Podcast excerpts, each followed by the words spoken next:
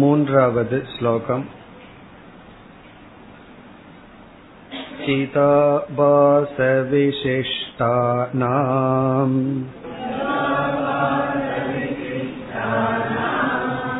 ததா நைகதியாமசோ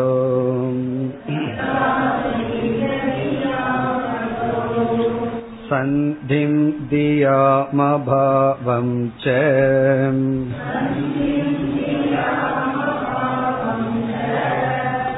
பாசயன் பிரவிவிச்யதாம்.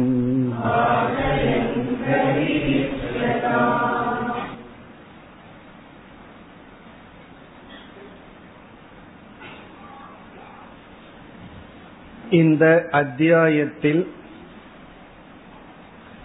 ஜீவனை பற்றிய விசாரம் பிரதானமாக நடைபெற இருக்கின்றது. தத்துவமசி என்ற மகா வாக்கியத்தில் துவம்பத விசாரம் மிக மிக முக்கியம்.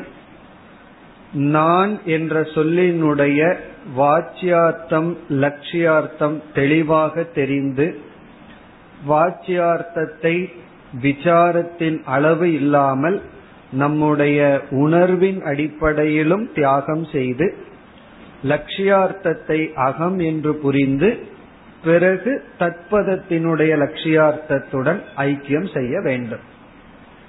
இங்கு பிரதானமாக இந்த அத்தியாயத்தில் துவம் பதத்தினுடைய லட்சியார்த்தம் வாச்சியார்த்தம் கூறப்பட்டு துவம் பத விவேகம் நடைபெற இருக்கின்றது. எவ்விதம் வித்யாரண்யர் ஆரம்பித்தார்? அகம் என்ற சொல்லில் ஓர் உணர்வு அல்லது சைத்தன்யத்தின் வெளிப்பாட்டை நாம் பார்க்கின்றோம். அந்த இரண்டு விதமான சைத்தன்யங்கள் நமக்குள் இருப்பதாக அறிமுகப்படுத்துகின்றார். தொம்பதத்தில் அல்லது அகம் என்ற சொல்லில் இரண்டு விதமான சைத்தன்யம். ஒன்று கூட்டஸ்த சைத்தன்யம், மாறாது அழியாது இருப்பது, அது லட்சியார்த்தம். இனி ஒன்று சிதாபாசன். இந்த இரண்டு சைத்தன்யத்தையும் அறிமுகப்படுத்துகின்றார். அப்படி அறிமுகப்படுத்தும் பொழுது அவர் கொடுத்த உதாகரணம் ஞாபகப்படுத்திக் கொண்டு பிறகு நாம் தொடரலாம். ஒரு சுவர் இருக்கின்றது. அந்த சுவரானது வெளியில் இருக்கின்றது, வீட்டுக்குள் அல்ல, வீட்டுக்கு வெளியே இருக்கின்றது. அதில் சூரியனுடைய பிரகாசம் அந்த சுவற்றில் வியாபித்துள்ளது. சிறுவர்கள் என்ன செய்துள்ளார்கள்? பலர் கண்ணாடியை வைத்து சூரியனுடைய பிரதிபிம்பத்தை அந்த சுவற்றில் படியும்படி செய்கின்றார்கள். இப்பொழுது அந்த சுவற்றில் இரண்டு ஒளி, ஒன்று சூரியனுடைய பிரகாசம், இனி ஒன்று கண்ணாடியினுடைய பிரதிபிம்பம். இதே போல நம்முடைய சரீரத்தில் சிதாபாசத்தினுடைய பிரகாசமும் கூட்டஸ்தனுடைய பிரகாசமும் வியாபித்துள்ளது. எப்படி ஒரு சுவற்றில் சூரியனுடைய பிரகாசம் நேரடியாக வியாபித்தும் கண்ணாடியினுடைய பிரதிபிம்ப பிரகாசமும் வியாபித்துள்ளதோ அதுபோல நம்முடைய சரீரத்தில் சிதாபாசத்தினுடைய பிரகாசமும் பிறகு கூட்டஸ்தனுடைய பிரகாசமும் வியாபித்துள்ளது. இப்ப நம்முடைய உடலானது இரண்டு சைத்தன்யத்தினால் வியாபித்துள்ளது. பிறகு அந்த சுவற்றை நாம் பார்த்தால் அதில் இடையிடையே வெற்றிடமும் இருக்கின்றது.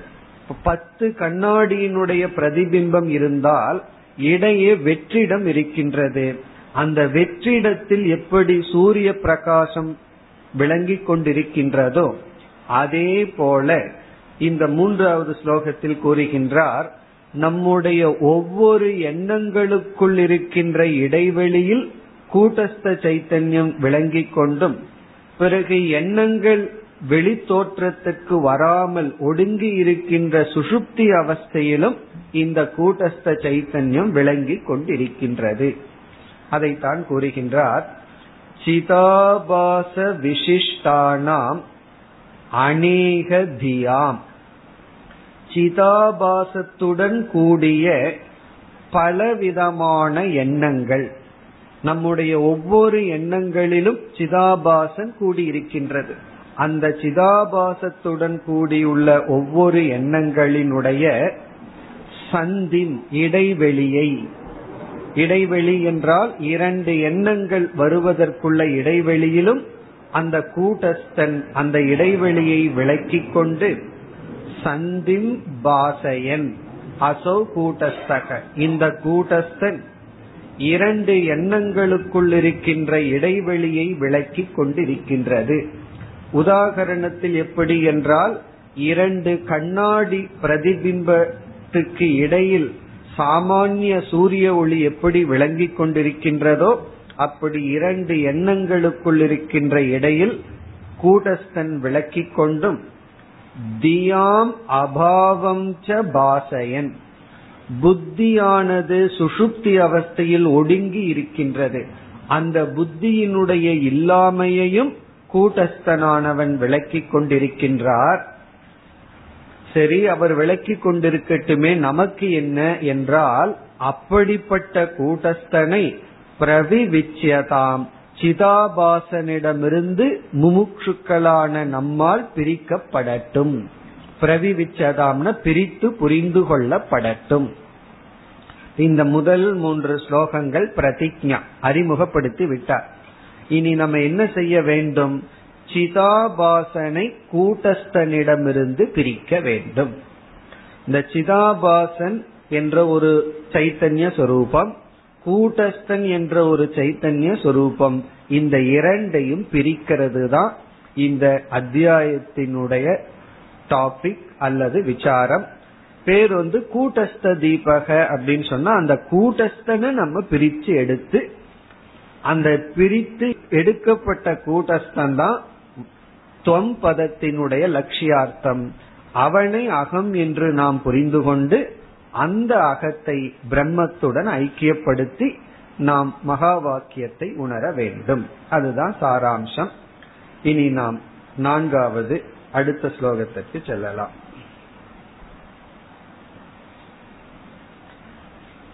கடைகாரதீஸ்தாசித்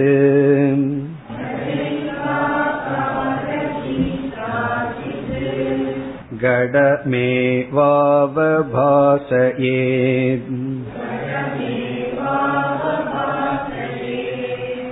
கடஸ்ய ஞாததா ப்ரஹ்ம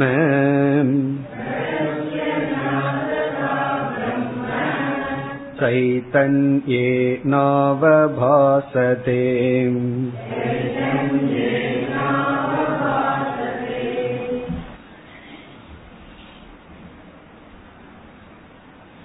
இந்த அத்தியாயத்தினுடைய முக்கிய விசாரம், சிதாபாசன் நம்முடைய சரீரத்திற்குள் இருந்து சரீரத்தை பிரகாசப்படுத்தி கொண்டிருக்கின்றது. அந்த சிதாபாசத்தையும் பிறகு இதே சரீரத்திற்குள் கூட்டஸ்த சைத்தன்யமும் இருந்து சரீரத்தை பிரகாசப்படுத்தி கொண்டிருக்கின்றது. அந்த சைத்தன்யத்திலிருந்து பிரிக்க வேண்டும். ஆகவே நம்முடைய முக்கிய விசாரம் நம்முடைய சரீரத்துக்குள் இருக்கின்ற 2 சைத்தன்யத்தை நாம் பிரித்து கூட்டஸ்த சைத்தன்யத்தை நான் என்று புரிந்து கொள்ள வேண்டும். அப்படி பிரிப்பதற்காக இந்த ஸ்லோகத்தில் ஆரம்பித்து 4வது ஸ்லோகத்தில் ஆரம்பித்து 16வது ஸ்லோகம் வரை இங்கு செய்யப்படுகின்ற விசாரம், சிதாபாசனையும் வெளியே உள்ள பிரம்ம சைத்தன்யத்தையும் முதலில் பிரித்து காட்டுகின்றார்.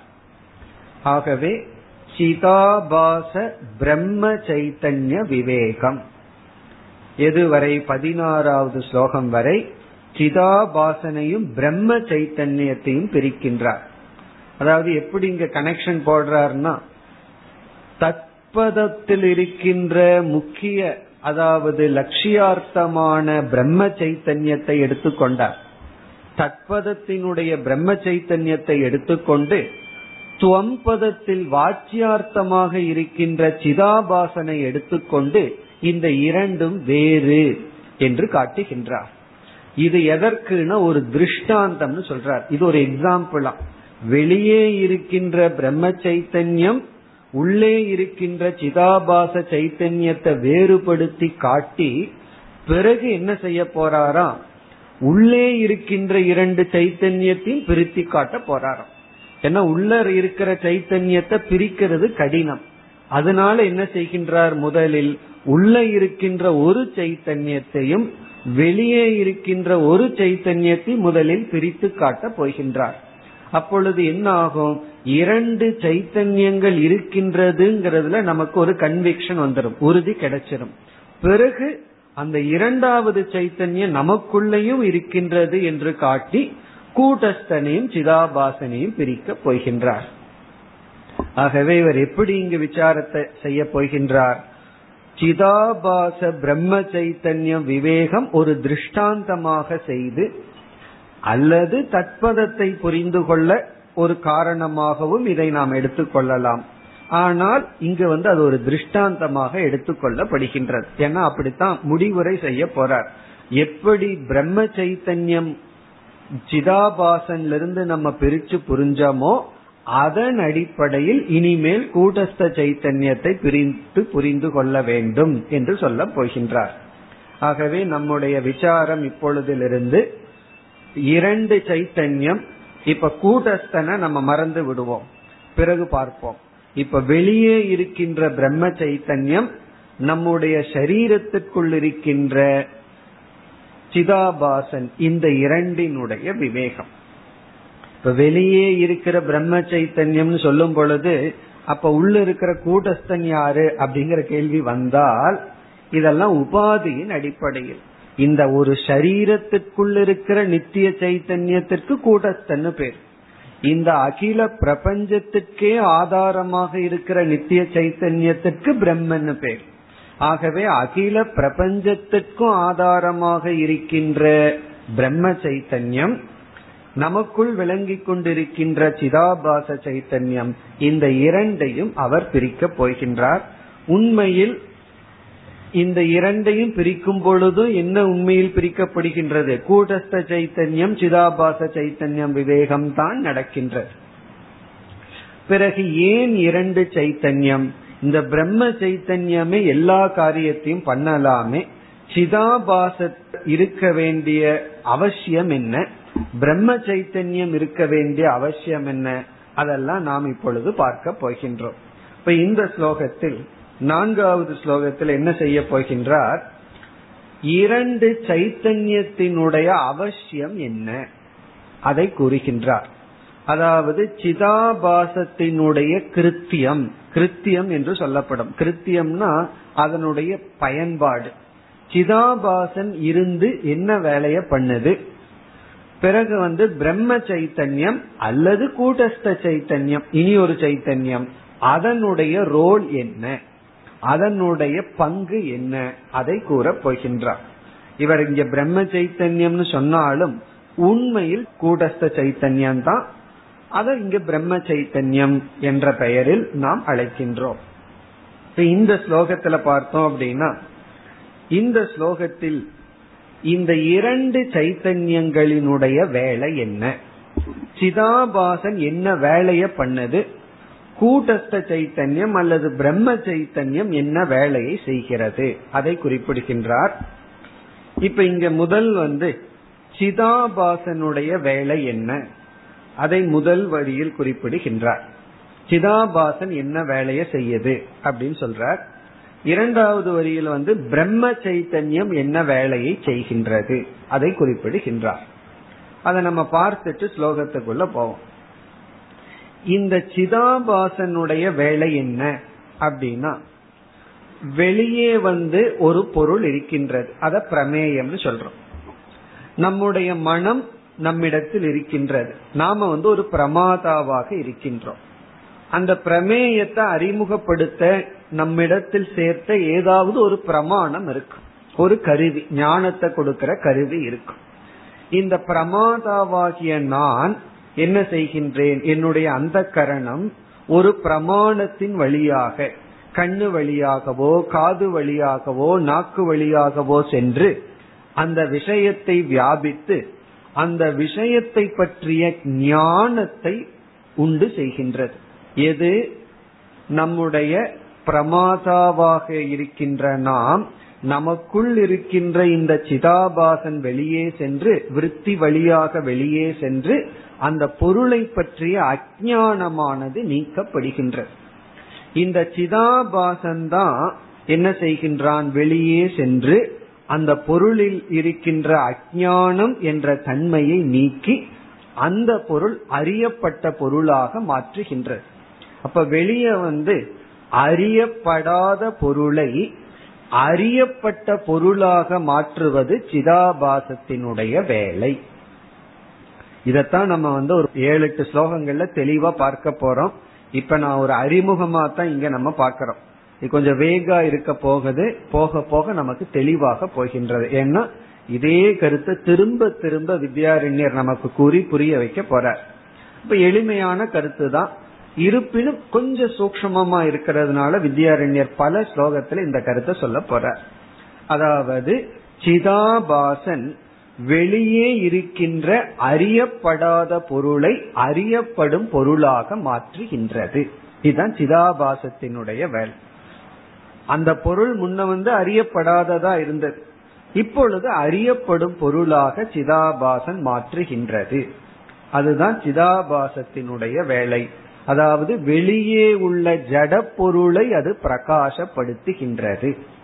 இப்ப சிதாபாசன் என்ன பண்ணுதுன்னா ஜட பொருளை அது பிரகாசப்படுத்துகின்றது. அது வந்து சிதாபாசத்தினுடைய வேலை.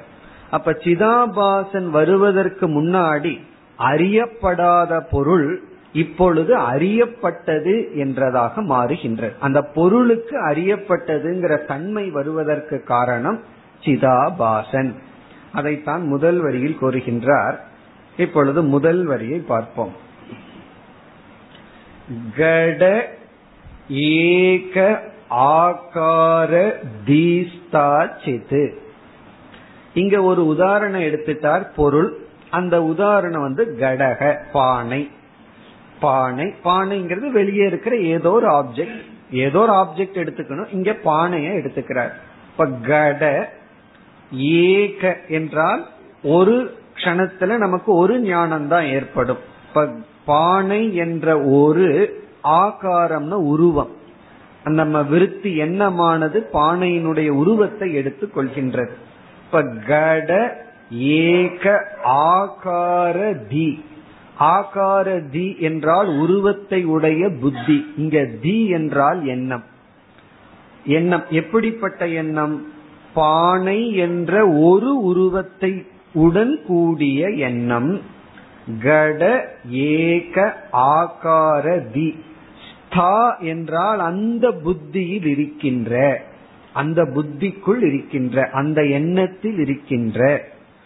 இப்ப கட ஏக ஆகார தி ஸ்தா அப்படிங்கறதனுடைய பொருள் பானை என்ற ஒரு உருவத்திற்குள் இருக்கின்ற எண்ணத்துக்குள் இருக்கின்ற என்னவா? சித்து. இங்க ரொம்ப கவனமா நம்ம புரிந்து கொள்ள வேண்டும். சித் இஸ் ஈக்வல் டு இங்க சிதாபாசக, சிதாபாசன். அந்த சித் அப்படின்னு சொல்ற அந்த சைத்தன்யம், அந்த ஒரு அவேர்னஸ் சைத்தன்யம். எப்படிப்பட்ட சைத்தன்யம்? சித்து. பானை என்ற ஒரு ஆகாரத்தை உடைய புத்தியில் இருக்கின்ற சித்து. சுருக்கமா சிதாபாசன், அவ்வளவுதான். அதுக்குதான் இப்படி வளர்ச்சி சொல்ற. பானை என்ற ஒரு ஆகாரம், ஒரு உருவத்திற்குள் இருக்கின்ற எண்ணத்தில் இருக்கின்ற சித்தானது, அதாவது சிதாபாசனானது கடம் ஏவ அவபாசையே, பானையை மட்டும் பிரகாசப்படுத்துகின்றது.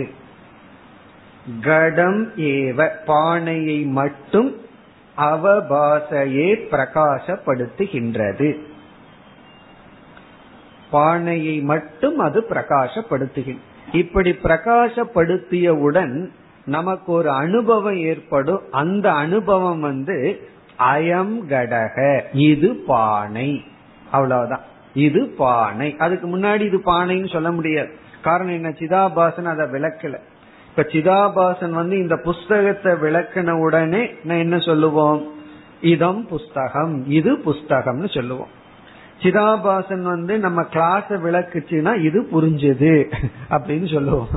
அப்போ சிதாபாசன் வந்து உன்னை விளக்குன உடனே நமக்கு வர்ற அனுபவம் வந்து இது பானை, இது பாத்திரம், இது அறை, இவர் மனிதர், இப்படிப்பட்ட எண்ணம். இப்ப இப்படி வருவதற்கு காரணம் என்னன்னா சிதாபாசன்.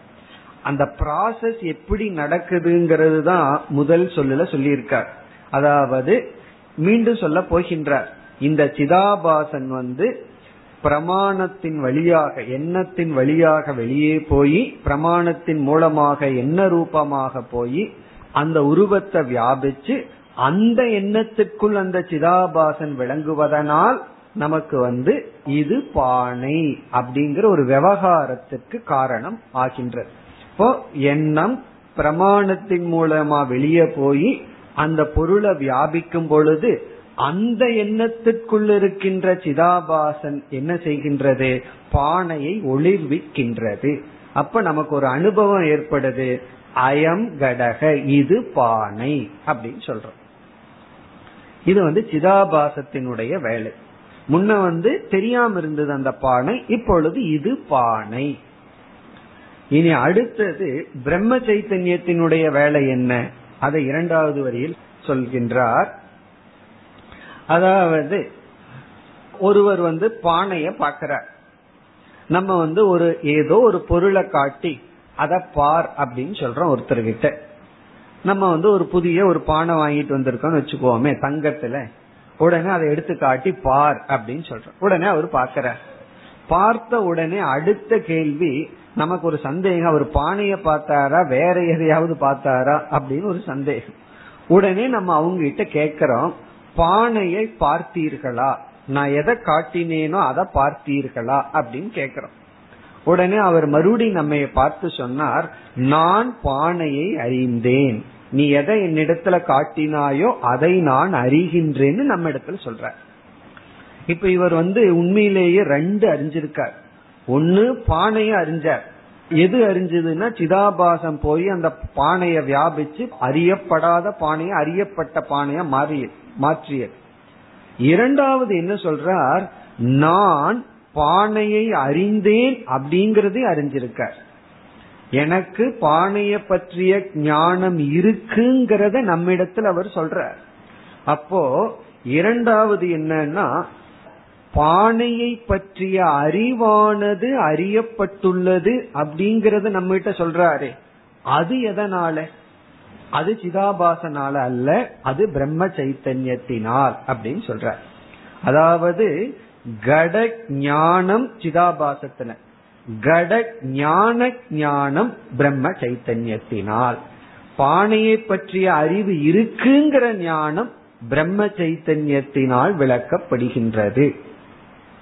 இது ஆரம்பத்துல அது ஒன்னும் விளங்காத மாதிரி தெரியும். ஆனா வித்யாரண்யர் நம்ம சும்மா விட போறதில்லை. இந்த 16வது ஸ்லோகம் வரைக்கும் இதே கருத்தைத்தான் நமக்கு மாறி மாறி எப்படியாவது திணிச்சு புரிய வைக்க போறார். அதனால வந்து நம்ம பல கோணத்துல இதே கருத்தை பார்த்து புரிஞ்சுக்க போற. இது வெறும் ஆரம்பம்தான். ஆரம்பமே இப்படி இருக்குன்னு நினைக்க வேண்டாம். ஆரம்பம் இப்படி இருந்தாலும் நமக்கு இத புரிய வைக்க போற. நம்ம பல கோணத்துல இந்த கருத்தை பார்த்து புரிஞ்சுக்க போறோம். இப்ப இங்க வந்து இதை அறிமுகப்படுத்துற. இது பானை அப்படிங்கிற ஒரு விவகாரத்துக்கு காரணம் சிதாபாசன். இந்த பானையை நான் அறிவேன்கிற விவகாரத்துக்கு காரணம் பிரம்ம சைத்தன்யம். பானையை அறிகின்றேன் அப்படிங்கிற உணர்வுக்கு, விவகாரத்துக்கு, அறிவுக்கு காரணம் பிரம்ம சைத்தன்யம். இப்ப சிதாபாசன் வந்து வெளியே இருக்கிற பொருளைத்தான் வியாபித்து பிரகாசப்படுத்துகிறது. பிரம்ம சைத்தன்யம் அந்த வெளியே இருக்கிற பொருள் பிரகாசப்படுத்தப்பட்டுள்ள அந்த எண்ணத்தை பிரகாசப்படுத்தி நான் பானையை அறிகின்றேன் அப்படிங்கிற அறிவை கொடுக்கின்ற எது பிரம்ம சைத்தன்யம். அதைத்தான் கூறுகின்றார். இரண்டாவது வரியில பார்த்தோம்னா, கடஸ்ய ஞாததா, கடஸ்ய ஞாததா, பானையினுடைய அறியப்பட்ட தன்மையானது. ஞாததா என்றால் அறியப்பட்ட தன்மை. பானையினுடைய அறியப்பட்ட தன்மையானது பிரம்ம சைத்தன்யேன, பிரம்ம சைத்தன்யத்தினால் அவபாசத்தை விளக்கப்படுகிறது. பானையினுடைய அறியப்பட்ட தன்மை பிரம்ம சைத்தன்யத்தினால் விளக்கப்படுகின்றது. பானையானது சிதாபாசனால் விளக்கப்படுகிறது. பானையினுடைய அறியப்பட்ட தன்மை பிரம்ம சைத்தன்யத்தினால் விளக்கப்பட்டுள்ளது. அதுதான் முதல் வரியில பார்த்தோம்னா, கடம் ஏவ அவபாசையே, பானைய மட்டும் விளக்குவது சிதாபாசன். பிறகு பானையானது அறியப்பட்டது என்ற ஒரு தன்மை, அதை விளக்குவது பிரம்ம சைத்தன்யம். கடஸ்ய ஞாததா பிரம்ம சைத்தன்யேன அவபாசதே. இப்ப இந்த ஸ்லோகத்துல மீண்டும் ஒரு பிரதிஜை தான் பண்ணியிருக்கார். சிதாபாசன் என்ன வேலைய பண்ணது, பிரம்ம சைத்தன்யம் என்ன வேலைய பண்ணது. இங்க பிரம்ம சைத்தன்யம் உண்மையிலேயே கூடஸ்த சைத்தன்யம் தான், இருந்தாலும் பிரம்ம சைத்தன்யம்னு சொல்கின்றார். இப்ப பிரம்ம சைத்தன்யம் என்ன வேலைய பண்ணது அப்படிங்கறத சொல்லிட்டார். இனி இத நமக்கு புரிய வைக்க போறார் பல கோணங்களில். ஞானத்துக்கு லட்சணம், அஞ்ஞானத்துக்கு லட்சணம், ஞாததான்னா என்ன, சிதாபாசன் எப்படி இந்த ஞானத்தை நமக்கு கொடுக்குது, எல்லா விதமான சொற்களையும் எடுத்துக்கொண்டு நமக்கு அதுக்கு லட்சணம் எல்லாம் கொடுத்து இதே கருத்தை தான் புரிய வைக்க போறார். ஆகவே இனி பல ஸ்லோகங்கள்ல இந்த ஒரு ஸ்லோகத்தினுடைய விளக்கம் தான் வரப்போகின்றது. சிதாபாசன் என்ன வேலைய பண்ணது, பிரம்ம சைத்தன்யம் என்ன வேலைய பண்ணுது. ஏன் இப்போ பூர்வபக்ஷி எல்லாம் வந்துடுவான், ஏன் பிரம்ம சைத்தன்யமே ரெண்டு வேலையும் பண்ணிட்டுமேம்பா, இனி ஒரு பூர்வபக்ஷி இல்ல சிதாபாசனமே ரெண்டுமே பண்ணிட்டும்பா. அதெல்லாம் முடியாது. அவர்கள் அதத்தான் செய்ய முடியும். சிதாபாசன் என்ன பண்ண முடியுமோ அது சிதாபாசனாலதான் முடியும். இவன் பிரம்ம சைத்தன்யத்தினால முடியாதுன்னு சொல்லுவார். பிரம்ம சைத்தன்யம் என்ன பண்ண முடியுமோ அதை பிரம்ம சைத்தன்யம் தான் பண்ண முடியும், சிதாபாசம் பண்ண முடியாது. இந்த இரண்டு சேர்ந்தா தான் நமக்கு விவகாரம் ஒழுங்கா நடக்கும். நம்ம வெறும் பானைய மட்டும் தெரிஞ்சிட்டு, பானைய தெரிஞ்சிருக்கிறேன்னு தெரியலன்னு வச்சுக்கோமே, ஒன்னும் பண்ண முடியாதுன்னு சொல்ல போற. ஆகவே இந்த இரண்டு சைத்தன்யங்கள் எப்படி நமக்கு பயன்படுகின்றது, இரண்டு சைத்தன்யத்தினுடைய தேவை என்ன, அதெல்லாம் சொல்ல போற. இரண்டு சைத்தன்யமும் நம்முடைய வாழ்க்கைக்கு சமமா தேவைப்படுறதுனாலதான் இந்த சிதாபாசனை விட முடியல. சிதாபாசன் தேவையே இல்லை அப்படின்னா நம்ம எதுக்கு சிதாபாசனை பிடிச்சிருப்போம். ஈஸியா நம்ம கூட்டஸ்த சைத்தன்யன்ட்டு பிரம்மன்ட்டு போயிருக்கலாமே. ஆனா இந்த இரண்டு சைத்தன்யமும் நம்முடைய ஒவ்வொரு ஸ்டெப்புக்கு தேவைப்பட்டிருக்கு.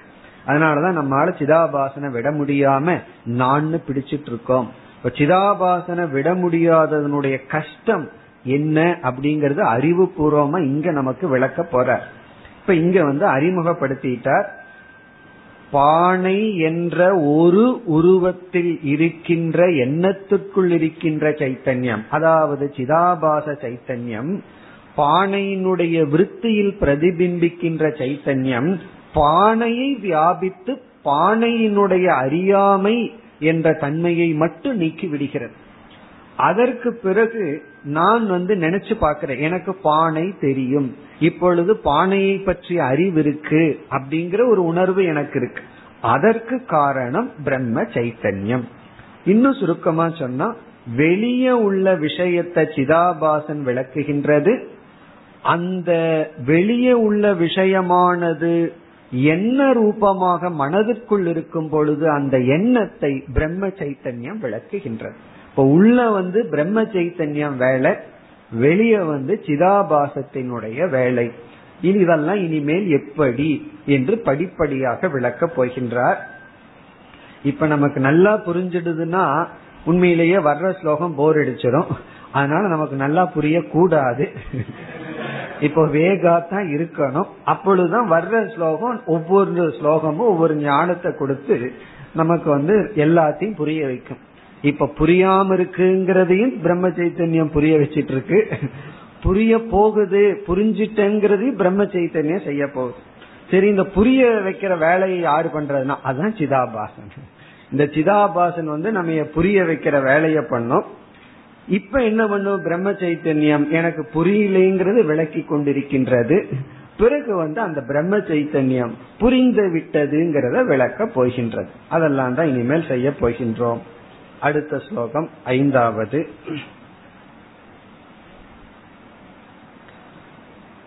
அஜ்ஞாதத்வேன பாதோயம்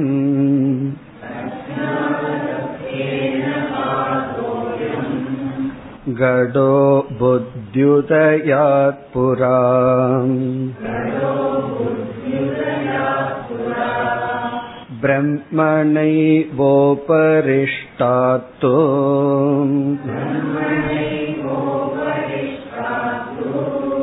ஞாதத்வே நேத்யசௌபிதாம்.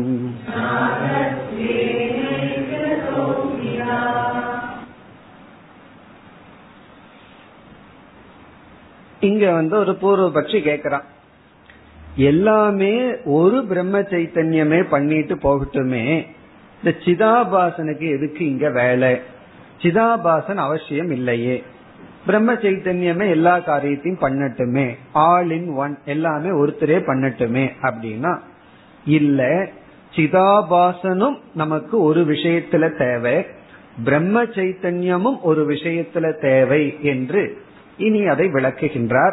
எல்லாம் நம்ம ஏற்கனவே அறிமுகப்படுத்திய கருத்துதான் விளக்கப்பட இருக்கின்றது. அதாவது சிதாபாசன் என்ன செய்கின்றான், பிரம்ம சைத்தன்யம் என்ன செய்கின்றது, அதுதான்.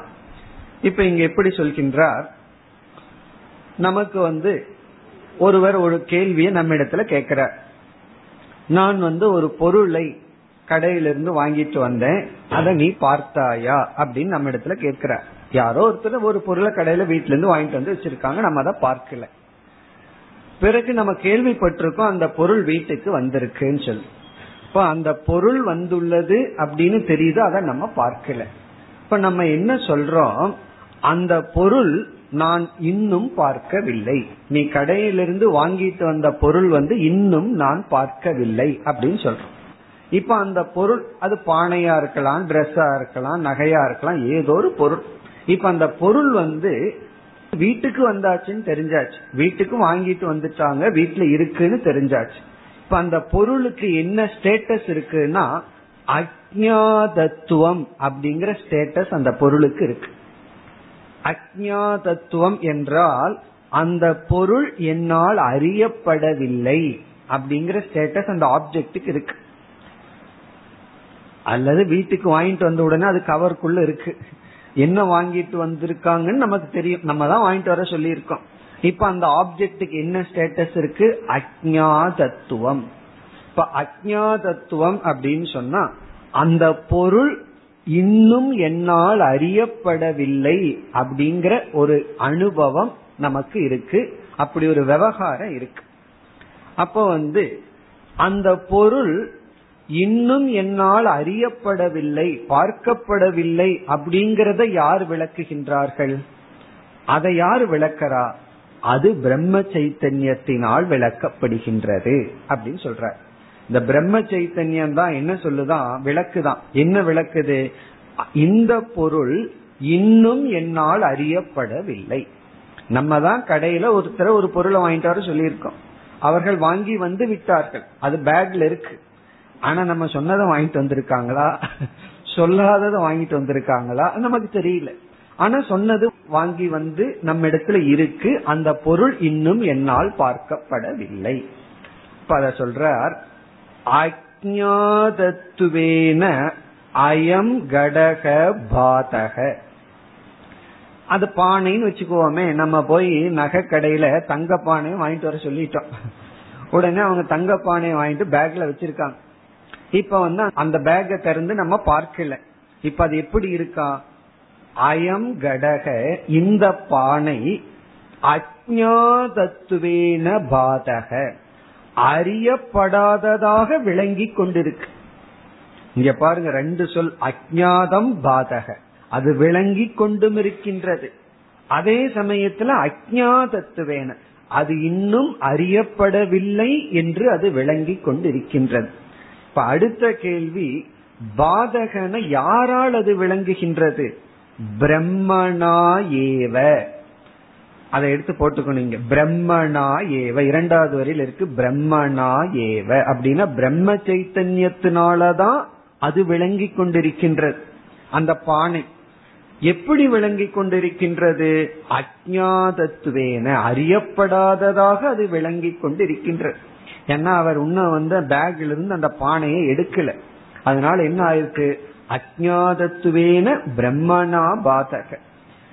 எதற்கு முன் இந்த ஸ்டேட்டஸ்? எதற்கு முன் என்றால் முதல் வரியில கடைசி பகுதி, புத்தி உதயாத் புரா. புத்தி உதயாத் புரா அப்படின்னா முன்னாடி நம்முடைய புத்தியில அந்த புத்தியானது வெளியே சென்று அந்த பொருளை வியாபிப்பதற்கு முன், அதாவது நம்ம வந்து கண்ணு வழியா நம்ம எண்ணத்தை செலுத்தி அந்த பொருளை வந்து நம்முடைய எண்ணங்கள் வியாபிப்பதற்கு முன் புத்தி உதயாத் புரா, புத்தியானது ஏற்படுவதற்கு முன் பிரம்மனாயேவ அயம் கடக பாதக, இந்த பிரம்ம சைத்தன்யத்தினாலேயே இந்த பானையானது விளங்கி கொண்டிருக்கின்றது. ஆனா எப்படி விளங்குகின்றது? அஜ்ஞாதத்துவேன, அறியப்படவில்லை என்று விளங்கி கொண்டிருக்கின்ற. இது எப்பொழுதுனா புத்தி உதயாத் புரா, இந்த புத்தியானது உதயமாவதற்கு முன். அப்படின்னா என்ன அர்த்தம்? அப்படின்னா அவங்க வெளியே எடுத்து வச்ச உடனே நம்ம வந்து கண் வழியாக பிரமாணத்தின் வழியாக சென்று எண்ணமானது அந்த பொருளை வியாபித்து அந்த பொருளை பற்றிய அறிவு வருவதற்கு முன், அதெல்லாம் நம்ம செய்யல, அதற்கு முன்னாடி தெரியவில்லை என்ற ஒரு அனுபவம் பிரம்ம சைத்தன்யத்தினால் விளங்கி கொண்டுள்ளது. பிறகு உபரிஷ்டாத்து, உபரிஷ்டாத் என்றால் புத்தி உதயத்திற்கு பிறகு, உபரிஷ்டாத்னா பிறகு, புத்தி உதயத்திற்கு பிறகு புத்தி உற்பத்தௌ சத்தியாம். புத்தி உற்பத்தௌ சத்தியாம் அப்படின்னு சொன்னா புத்தியானது தோன்றியவுடன். அப்படின்னு என்ன ஆகுது? அவர் வந்து வெளியே இருந்து பேக்ல இருந்து எடுத்து அதுக்குள்ள ஒரு பிளாஸ்டிக் கவர் இருக்கும், அதை எடுத்து அது, ஏன்னா இது தங்க பானை இல்லையா, அதற்குள்ள ஒரு இனி ஒரு கவர் இருக்கும், அதை எடுத்து நம்ம முன்னாடி வைக்கிறார். உடனே என்ன ஆகுது? நம்ம அதை கண்ணை திறந்து பார்க்கிறோம். பார்த்த உடனே நம்முடைய மனமானது கண் வழியாக சென்று அந்த பொருளை வியாபிக்கும் பொழுது இந்த எண்ணமும் ஜடம், அந்த எண்ணத்திற்குள் இருக்கின்ற சிதாபாசன் இருக்கே அது என்ன பண்ணது? அறியப்படாத பானை என்ற அந்த பானையை அயம் கடகன்னு மாத்திருக்கு, அறியப்பட்ட பானையாக மாற்றி விடுகிறது. இந்த சிதாபாசன் என்ன வேலை பண்ணிடுது? அறியப்படாத பானை அப்படிங்கிற ஸ்டேட்டஸ் அந்த பானைய இப்ப ஞாத கடக அப்படின்னு ஒரு ஸ்டேட்டஸ கொடுத்துருது. இது யாரு வேலை? இந்த வேலை சிதாபாசத்தினுடைய வேலை. இப்ப உபரிஷ்டாத் அப்படின்னா பிறகு, இந்த வியாபாரம் எல்லாம் நடந்ததற்கு பிறகு இப்ப பானை எப்படிப்பட்ட பானை, எப்படிப்பட்ட பானையா மாறியாச்சு? அஜ்ஞாத கடக ஞாத கடகன்னு மாறியாச்சு. அறியப்படாத பானை அறியப்பட்ட பானைன்னு மாறியாச்சு. இனி இந்த அறியப்பட்ட பானையை யார் விளக்குகின்றார்?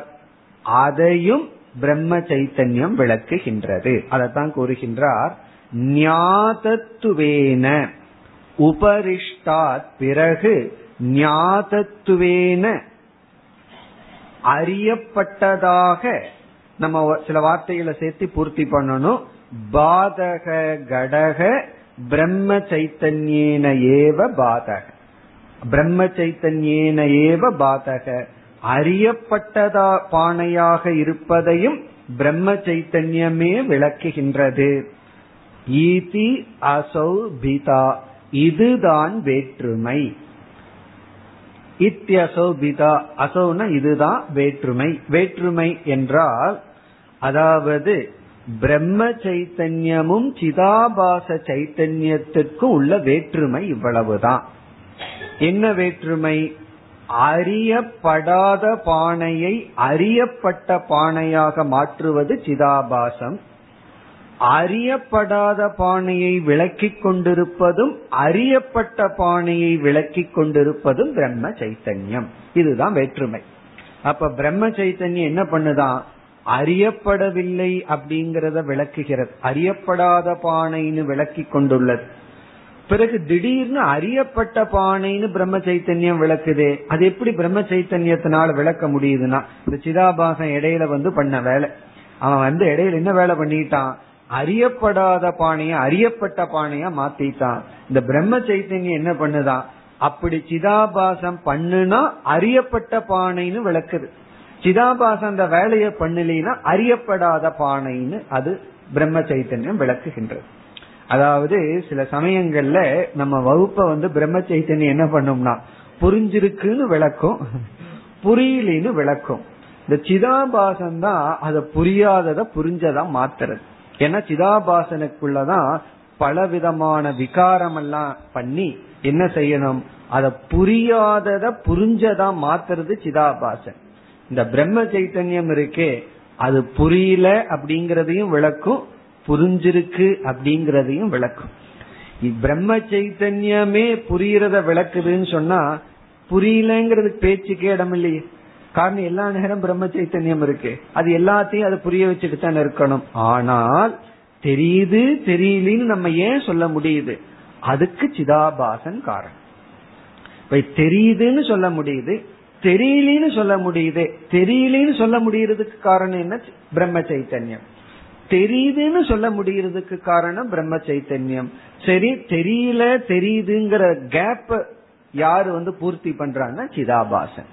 அதுதான் இவர் இங்கு இவ்வளவு தூரம் விளக்குனது போதாதுன்னு மறுபடியும் இதைத்தான் விளக்க போற, இதே கருத்தை 16வது ஸ்லோகம் வரைக்கும் விளக்க போற. அதாவது வந்து நம்ம பிரம்ம சைத்தன்யம் கடைசியில புரியுதுன்னு சொல்ல வைக்கணும், அது வரைக்கும் அவர் நம்ம விட போறதில்லை.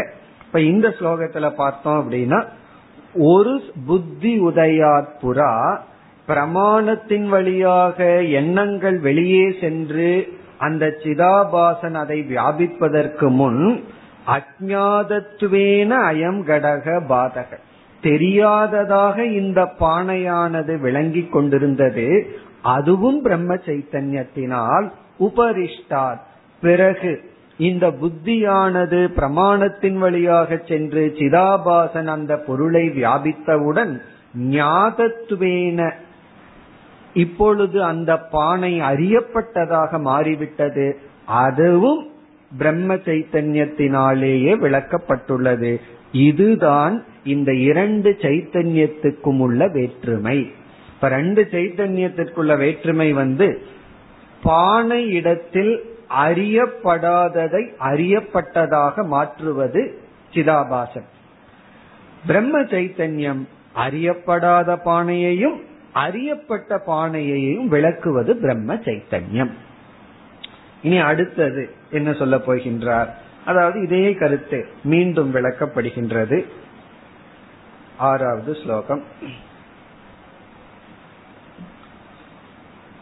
சிதாபாசாந்ததீவ்ருத்திஹி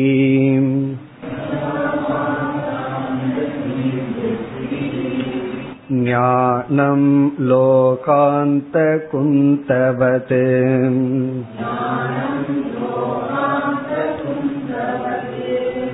ஜாட்யமஜ்ஞானமேதாப்யாம்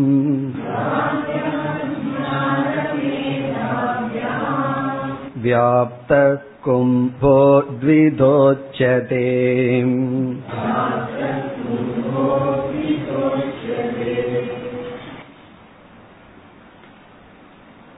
இந்த ஸ்லோகத்தில் ஞானம் என்ற சொல்லினுடைய லட்சணம், அஞ்ஞானம் என்ற சொல்லினுடைய லட்சணம் அதை கொடுக்கின்றார். ஞானம் அஞ்ஞானம் என்ற இரண்டு சொல்லினுடைய லட்சணம் வருகின்றது. ஞான அஞ்ஞான சொரூபம் ஆக, ஞானத்தினுடைய அஞ்ஞானத்தினுடைய சொரூபம். எதற்கு ஞானத்தினுடைய சொரூபம், அஞ்ஞானத்தினுடைய லட்சணத்தை இங்க சொல்கின்றார் என்றால், இப்ப பானை இருக்கு, அந்த பானைக்கு ரெண்டு ஸ்டேட்டஸ் இருக்கு. ஒன்று அறியப்படாத பானை, இனி ஒன்னு அறியப்பட்ட பானை.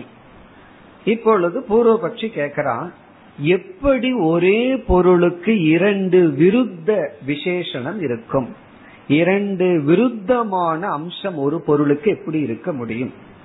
ஒருவன் நெட்டையாம் இருக்கான் குட்டையாம் இருக்கான்னு எப்படி சொல்ல முடியும்? சொல்ல முடியாது. நெட்டையா இருந்தா அவன் குட்டையா இல்லை.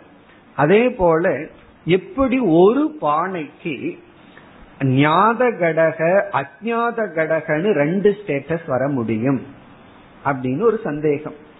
அப்பொழுது நம்ம பதில் சொல்றோம், ஒரே கணத்துல அந்த பானைக்கு ரெண்டு ஸ்டேட்டஸ் இருக்க போறதில்ல.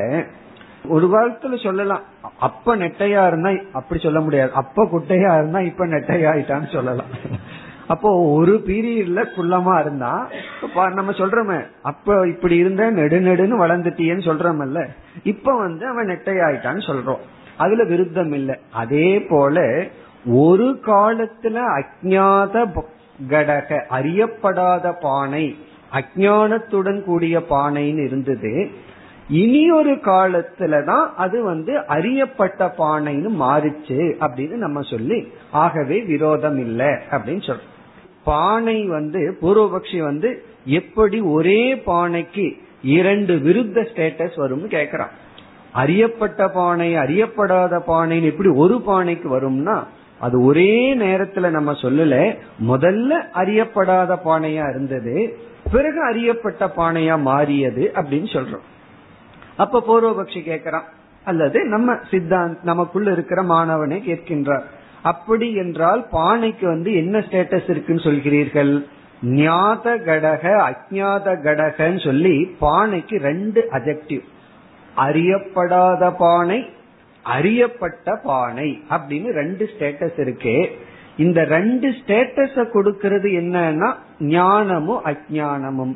அப்படி என்றால் ஞானம்னா என்ன, அஜ்ஞானம்னா என்ன, இப்படி ஒரு சந்தேகம் உடனே இங்க விளக்கம் வரும். இப்ப எப்படியெல்லாம் யோசிச்சு என்னென்ன சந்தேகம் பிறகு எப்படி இங்க விளக்கம் கொடுக்கிறார்? ஒரு பானைக்கு ரெண்டு ஸ்டேட்டஸ் வருது, ஞாத கடக அஜ்ஞாத கடக. அந்த ஸ்டேட்டஸ் வர்றதுக்கு காரணம் ஞானம் அஜ்ஞானம். பானையை பற்றிய ஞானம் வந்துட்டா அது ஞாத கடம் அறியப்பட்ட பானை. பானையை பற்றி ஞானம் இல்ல, பானையை பற்றிய அஜ்ஞானம் இருந்தா அது அஜ்ஞாத கடக. அப்படி பானைக்கு ரெண்டு ஸ்டேட்டஸ் வருவதற்கு காரணம் ஞானம் அஜ்ஞானம். இந்த அஜ்ஞானத்திலிருந்து ஞானம் வருவதற்கு காரணம் சிதாபாசன். இந்த இரண்டையும் விளக்குவது பிரம்ம சைத்தன்யம். அப்படி நம்ம இடையில இடையில அதை பார்த்துட்டே போகணும், அப்பதான் ஞாபகத்துக்குள்ள நிற்கும். இப்ப அறியப்பட்ட பானை அறியப்படாத பானைய விளக்குறது பிரம்ம சைத்தன்யம். வேற விதத்துல சொல்லணும்னா, உயிரோட இருக்கிற சரீரத்தை விளக்குவதும் வியாபிச்சு இருக்கிறதும் டெட் பாடிய வியாபிச்சு இருக்கிறதும் பிரம்ம சைத்தன்யம் தான். பிரம்ம சைத்தன்யம் தான் பிணத்தையும் வியாபிச்சிருக்கு, சரீரத்தையும் வியாபிச்சிருக்கு, உயிரோடு இருக்கிறதையும் வியாபிச்சிருக்கு. பிரம்ம சைத்தன்யம் எப்பொழுது இல்லை. ஆனால் சிதாபாசன் உயிரோடு இருக்கும் பொழுதுதான் சிதாபாசனுடைய ஆட்டம் எல்லாம், நம்ம எல்லாம் உயிரோடு இருக்கிறோம். அதே போல அஜ்ஞாத கடக ஞாத கடக ரெண்டையும் எது வியாபிக்கின்றது? பிரம்ம சைத்தன்யம் வியாபிக்கின்றது. சரி, அஜ்ஞாத கடகிலிருந்து ஞாத கடகவை யார் கன்வெர்ட் பண்றா? அது சிதாபாசன் கன்வெர்ட் பண்றான். இப்ப சிதாபாசன் அறியப்படாத பானைய அறியப்படும் பானைய மாத்தறான். அப்படி என்றால் அறிவுனா என்ன, அறியாமைனா என்ன, அதுதான் கேள்வி. அதற்கு பதில் முதல் வரியில அறிவுக்கு லட்சணம் சொல்ற, இதுதான் அறிவு. அறிவுனா இந்த இடத்துல சச்சிதானந்த சொரூப ஞானம் அல்ல, விவகார ஞானம், ஒரு பொருளை பற்றிய ஞானம் இது அப்படின்னு சொல்ற. இரண்டாவது வரையில அஜ்ஞானம்னா இதுன்னு சொல்லி, இப்படிப்பட்ட இரண்டும் ஒரு பானைய வியாபிக்கிறதுனால பானை ரெண்டு விதமான அஜெக்டிவோட இருக்கு அப்படின்னு சொல்ற. அப்படி சொல்லும் பொழுது நமக்கு புரிய வைக்கிறதுக்கு ஒரு உதாரணத்தை முதல் வரியில் குறிப்பிடுகின்றார். முதல்ல எக்ஸாம்பிள் என்னன்னு பார்ப்போம். லோகாந்த குந்தவது போல எக்ஸாம்பிள், அறிவை புரிய வைக்கிறதுக்கு இவர் கொடுக்கிற உதாரணம். குந்தம் அப்படின்னு சொன்னா ஒரு குச்சி, ஒரு ஸ்டிக், உறுதியான குச்சி வந்து குந்தம். லோக அப்படின்னு சொன்னா இரும்பு, அந்த அப்படின்னா முனை. அதாவது லோகாந்த குந்தம் அப்படின்னு சொன்னா ஈட்டி அப்படின்னு அர்த்தம். ஈட்டினா தெரியுமே, அந்த காலத்துல இருந்திருக்கு ஈட்டி. அந்த ஈட்டி எப்படி இருக்கும் அப்படின்னா, ஒரு மரத்தினால ஒரு பெரிய குச்சி இருக்கும், குச்சியினுடைய எஜ்ஜில வந்து இரும்பு இருக்கும், அந்த இரும்பு ரொம்ப கூர்மையானதா இருக்கும். அதனால அந்த ஈட்டியை எரிஞ்சோம் அப்படின்னா அது போய் வந்து எது மேல படணுமோ அதுல குச்சி குத்தி நிற்கும். சில பேர் குச்சியே கூர்மை பண்ணுவார்கள், ஆனா அந்த குச்சியினுடைய கூர்மை கடைசி பகுதியில இரும்பானது இருக்கு. இப்ப லோக அந்தம் அப்படின்னு சொன்னா இரும்பை முனையாக கொண்ட, அந்தம்னா எஜ், லோக அந்தம்னா இரும்பை முனையாக கொண்ட குந்த குச்சியை போல. ஒரு ஈட்டியானது எப்படி இரும்பை தன்னுடைய இறுதி முனையாக கொண்டுள்ளதோ அதை போல.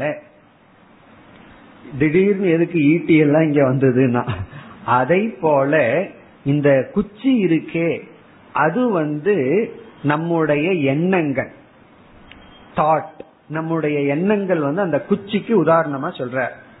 அந்த முனையில் இருக்கிற அந்த இரும்பு இருக்கே அத வந்து சிதாபாசத்திற்கு உதாரணமா சொல்ற.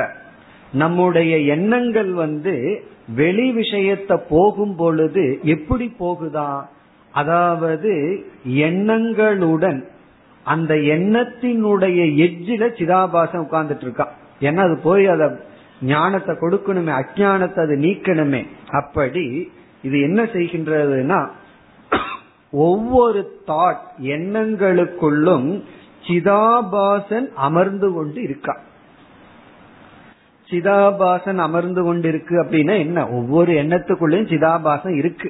அது அப்படி சொல்ற, சிதாபாசன் அமர்ந்து கொண்டு, ஒவ்வொரு எண்ணத்துக்குள்ளேயும் சிதாபாசன் அமர்ந்து கொண்டு போய் அந்த பொருளை வியாபிக்கின்றது.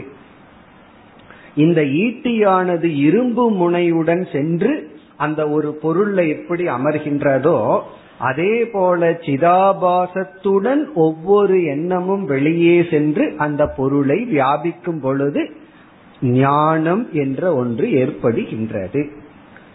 இந்த எக்ஸாம்பிள் எல்லாம் சொல்லித்தான் கொஞ்சம் குழப்பற, எக்ஸாம்பிள் விட்டுட்டோம்னு வச்சுக்கோமே. சிம்பிளா சொல்லணும் அப்படின்னா, ஞானம் என்பது பிரமாணத்தின் வழியாக எண்ணங்கள் சென்று அந்த பொருளை வியாபித்தல். அப்படி வியாபிக்கும் பொழுது அந்த எண்ணத்துக்குள் சிதாபாசன் இருக்கின்றது. சிதாபாசன் யாரு? நம்ம கூடஸ்த சைத்தன்யத்தினுடைய பிரதிபிம்பம் தான். இந்த கூட்டஸ்த சைத்தன்யத்தினுடைய பிரதிபிம்பமான சிதாபாசன் ஒவ்வொரு எண்ணத்திலும் இருந்து பிரமாணத்தின் வழியாக வெளியே சென்று விஷயத்தை வியாபித்தலை ஞானம் என்று சொல்கின்றோம். அதுதான் முதல் பகுதியில் சிதாபாச அந்த தீவிருத்திஹி ஞானம். ஞானம் இஸ் ஈக்வல் டு, ஞானத்தினுடைய லட்சணம் என்னவென்றால், ஞானம் இஸ் ஈக்வல் டு வாட், அத சிதாபாச அந்த தீவிருத்திகி, அத ஞானத்துக்கு லட்சணம். ஒவ்வொரு சொல்ல பார்த்தா நமக்கு விளங்கிறோம். தீவிருத்திகி, தீ என்றால் மனம் புத்தி, விருத்தி என்றால் எண்ணம், மனதில் உள்ள எண்ணம். தி விருத்திகின மனதில் தோன்றியுள்ள எண்ணம். இப்ப வந்து மனதுல எப்ப எண்ணம் தோன்றும் அப்படின்னு சொன்னா, இப்ப மனது வந்து பேசாம வச்சிருந்தோம்னா ஒரு எண்ணம் தோன்றார். மனதே எண்ணம் அல்ல, அதை நம்ம முதல்ல புரிஞ்சிருக்கணும். மனதிலிருந்து எண்ணம் தோன்றுகிறது. அந்த எண்ணம் எப்பொழுது தோன்றும், ஒரு விஷயம் வெளியே இருந்து, அந்த வெளியே விஷயம் இருந்து பிறகு பிரமாணத்தின் மூலமாக நம்ம அந்த விஷயத்தை வியாபிக்கும் பொழுது எண்ணம் தோன்றுகிறது. இப்ப வந்து முன்னாடி பானை வந்தாச்சு, கண்ணை திறந்து நம்ம பார்த்துட்டோம், லைட் எல்லா விதமா இருக்கு, எல்லாம் ரெடியா இருக்கு. உடனே நம்முடைய மனமானது ஒரு எண்ணம் உருவாகின்றது. அந்த எண்ணத்துக்கு உருவம் என்ன, பானையினுடைய உருவம். அப்ப தீ விருத்திகின மனதில் உள்ள எண்ணம். அந்த எண்ணம் வந்து வெளி விஷயத்தை வியாபித்து வெளி விஷயத்தை போல ஒரு ஆகாரத்தை, உருவத்தை எடுத்திருக்கு. பிறகு அந்த எண்ணத்திற்குள்ள என்ன இருக்கா? சிதாபாச அந்த, சிதாபாசனை முடிவாக முதன்மையாக கொண்டுள்ள எண்ணம். இப்ப சிதாபாசன சிதாபாசனுடன் கூடிய எண்ணம், அதுதான் ஞானம். இப்ப ஞானம் இஸ் ஈக்வல் டு சிதாபாசனுடன் கூடிய மனதில் உள்ள எண்ணம். அதுதான் ஞானத்துக்கு லட்சணம். பார்த்தா பெருசா தெரியுது, ஆனா ரொம்ப எளிமை, ரொம்ப சிம்பிள். மனதில் தோன்றுகின்ற எண்ணம், அந்த எண்ணம் எப்படிப்பட்டதான்? சிதாபாசத்துடன் கூடி உள்ளது. அது கூடித்தான் இருக்கும், கூடி இல்லாம இருக்காது.